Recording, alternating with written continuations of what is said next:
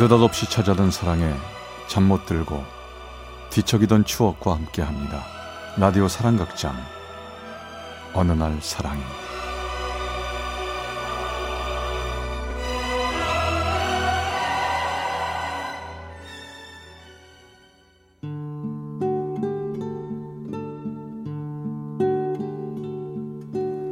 사랑의 체험수기 어느 날 사랑이 제75화 친구의 남자 저에게는 단짝 친구가 하나 있습니다. 고등학교 1학년 때 짝꿍이 된 후로 그 친구와 전 대학도 같은 대학에 들어가 줄곧 붙어 다녔죠. 친구라서 그런 걸까요? 생각하는 것도 비슷하고 가정 환경도 비슷하고 뭐 하나 다른 게 없는 우린 언제나 마음이 통하는 베스트 프렌드였습니다. 이런 친구 하나 가지고 있다는 게 너무 행복했는데요. 그러던 어느 날, 그땐 대학교 2학년 어느 봄날이었는데 친구가 미팅을 하자는 거였습니다. 미팅하자. 야, 우리 대학 들어와서 제대로 남자친구 하나 사귀어본 적 없잖아. 난 너랑 있으면 심심한 거 모르겠는데? 어, 그래도 대학 들어와서 남자친구 하나 없다는 게 말이 되냐? 야, 저기 H대학 공대생들이래. 한번 해보자. 그래, 해보자. 재밌겠다. 그치?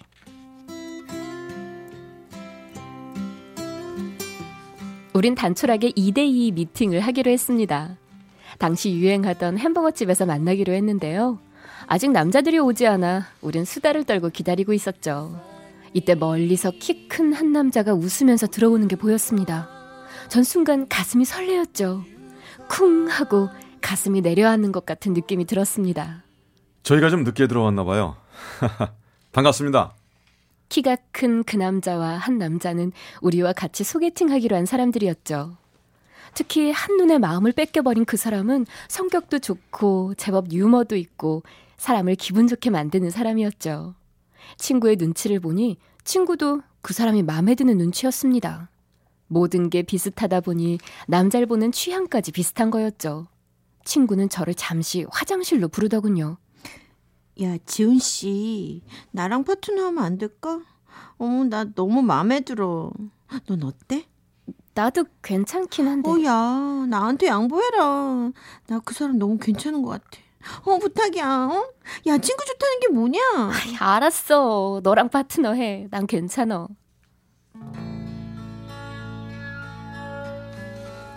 사실 양보한다는 게 좀 우습긴 했지만 친구와 한 남자를 놓고 싸우는 것 같아 마음을 좀 비우고 싶었습니다.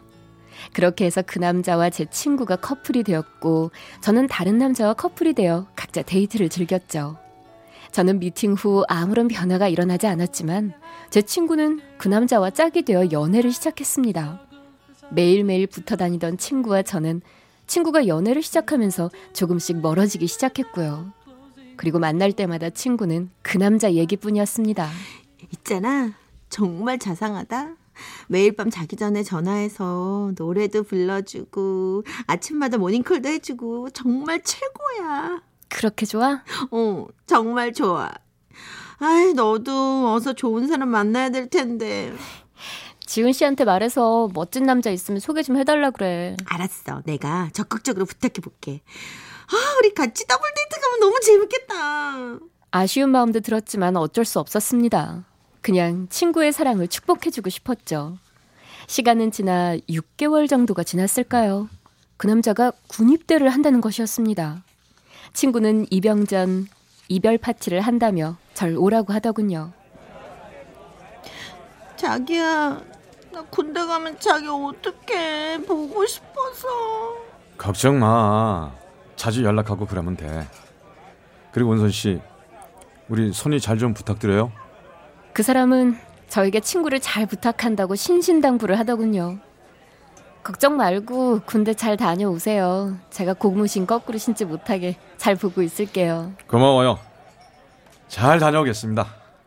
그렇게 그 남자는 군에 입대했고 우리는 예전처럼 다시 단짝이 되어 다니기 시작했습니다. 그런데 친구는 생각보다 훨씬 외롭고 힘들어했죠. 옆에서 보기가 안쓰러울 정도였죠.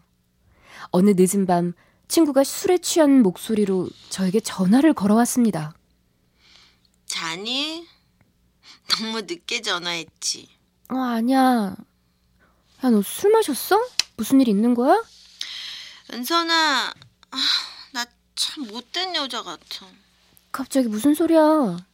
나 다른 남자 생겼다. 뭐? 지훈 씨는 어떡하고? 야, 너 그러면 안 되지. 나도 안 되는 거 아는데 마음이라는 게 말이야. 내 맘대로 안 되네. 아, 나 정말 못된 여자지. 지훈 씨도 알아?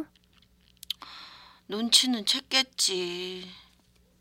야, 저기 네가 연락 좀 해서 나 좀 잊어달라고 해. 나 같은 여자 잊으라고 해줘, 응?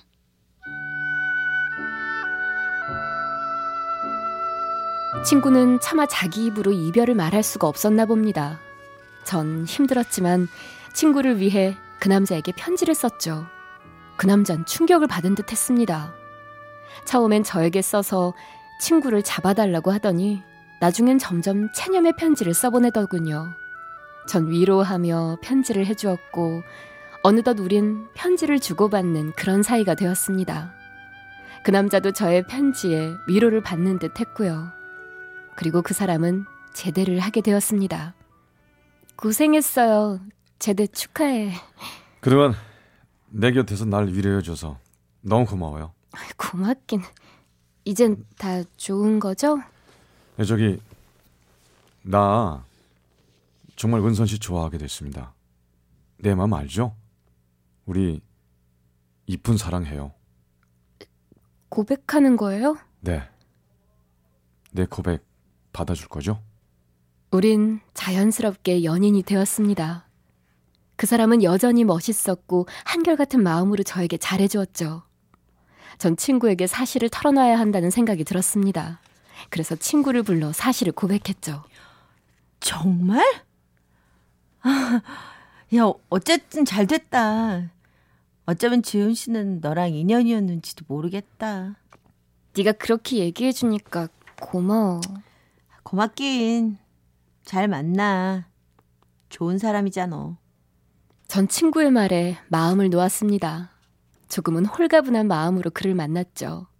우린 그 어떤 연인 부럽지 않은 행복한 연인이었어요. 이대로 계속 행복하기를 바라고 또 바랬습니다. 그러던 어느 날 저녁이었습니다. 그 사람과 만나 영화를 보고 저녁을 먹고 있는데 그 사람의 휴대폰이 울렸어요. 아, 전화 안 받아요? 누군데? 마, 아, 아니야. 그, 그냥 뭐야, 이상하게. 왜 그래요? 누구 전화인데? 선이야, 선이. 요즘 가끔 전화를 하네. 선이? 무슨 일이지? 그냥 자연스럽게 받아요. 어차피 안 보고 살 것도 아니고 내 친구니까 친구 같은 마음으로 만나보면 되잖아. 생각해보고 일단 오늘은 그냥 전화 안 받을래. 너랑만 있을래. 전 좀 기분이 이상했지만 모든 게 좋은 게 좋다는 생각이 들었어요. 그리고 그 후 전 다시 묻지 않았습니다. 친구에게 다시 전화가 왔는지, 친구를 다시 만났는지 묻지 않았죠. 그런데 이상하게 친구가 점점 저를 멀리 한다는 생각이 들었습니다. 하지만 모든 건 시간이 해결해 줄 거라는 생각을 했죠. 전 친구를 잃고 싶지 않았고, 사랑하는 그 사람도 잃고 싶지 않아 조심스럽게 하나하나 일을 해결해 나가야 한다고 생각했습니다. 그러던 어느 날, 그날도 그 사람과 데이트를 하는 날이었는데, 약속 장소에 나가니 그 사람 대신 친구가 약속 장소에 나와 있었습니다. 어머, 너 웬일이야? 나 여기서 지훈 씨 만나기로 했는데. 알고 있어. 지훈 씨 대신 내가 나왔어. 네가? 왜? 할 말이 있어서. 은선아, 미안하다. 나 너한테 계속 나쁜 친구인 것 같다. 무슨 일인데 그러는 거야? 지훈 씨랑 헤어져 주면 안 되겠니? 뭐라고? 너 지금 무슨 얘기하는 거야? 왜 그래? 나 지훈 씨 없이 못 살아. 지훈 씨 다시 만나고 있어. 내가 너한테 그러면 안 되는 거 아는데 정말 미안하다. 너 어, 어떻게 그럴 수가 있어? 네 남자친구는 어쩌고 다시 지훈 씨야? 나 지훈 씨랑 얘기해 볼래. 나 너랑은 더 이상은 얘기하고 싶지 않아. 지훈 씨도 나랑 같은 생각이야. 아마 네가 연락해도 전화 안 받을 거야. 이러고도 네가 내 친구니? 어? 친구는 계속 미안하다고만 했습니다. 전 기가 막혔죠. 그 자리를 박차고 일어나 밖으로 나갔습니다. 그리고 그 사람에게 전화를 했죠. 선희 얘기 사실이에요? 어쩜 그럴 수가 있어요? 미안하다. 미안하면 모든 게 끝나는 건가요? 미안해. 그 말밖에는 할 말이 없어. 나보다 그리고 내가 선희에게 더 필요한 것 같아. 넌 강하고 똑똑한 애잖아.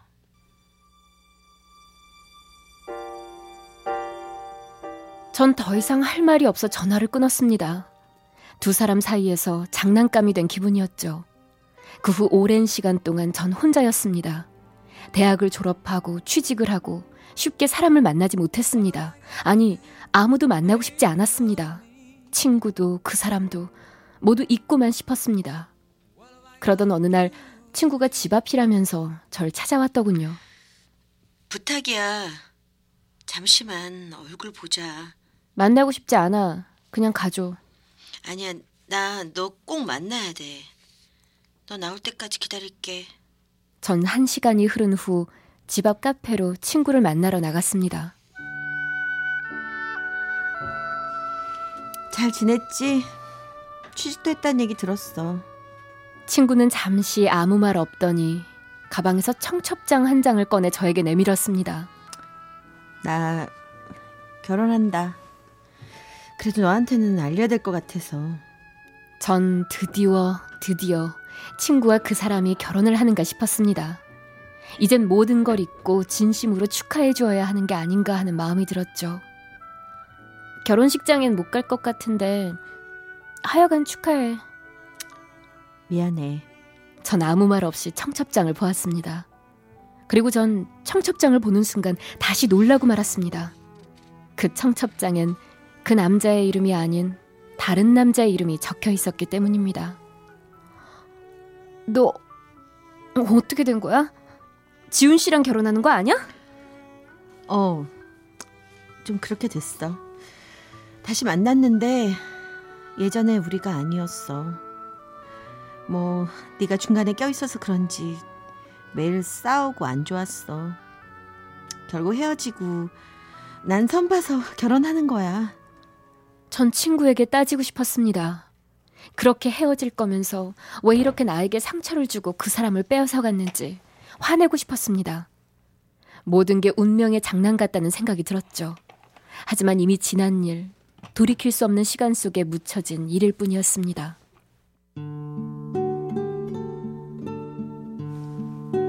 전 혼자 쓸쓸히 걸으면서 생각했습니다. 모든 건 운명의 장난이 아닐까. 우리 모두 운명의 굴레 속에서 서로를 상처 주고 다치고 아파했던 건 아닐까 하고 말이죠. 이젠 정말 나 혼자라는 생각뿐이었습니다. 그리고 전 아직도 새로운 남자를 만나지 못하고 혼자입니다. 그 남자의 소식은 잘 모릅니다. 어디서 누군가를 만나 잘 살고 있을 수도 있고, 어쩌면 나처럼 아직 솔로 있을 수도 있습니다. 하지만 내 젊은 날의 사랑의 상처는 쉽게 아물지 못해 전 가끔씩 그 사랑 때문에 아파하고 있습니다.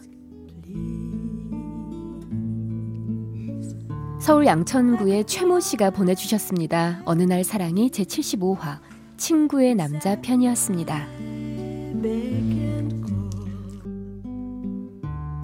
Why do